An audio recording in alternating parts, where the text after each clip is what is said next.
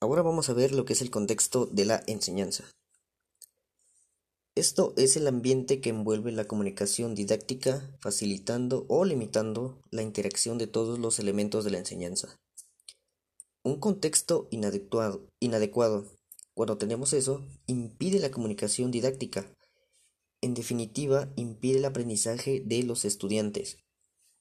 Ahora, en caso de los tiempos, es necesario organizar las franjas horarias, diarias y semanales también mensuales.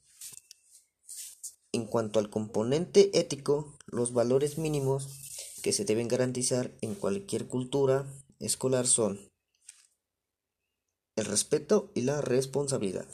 Esas son, los, esas son las dos componentes éticos que se deben tener siempre presentes.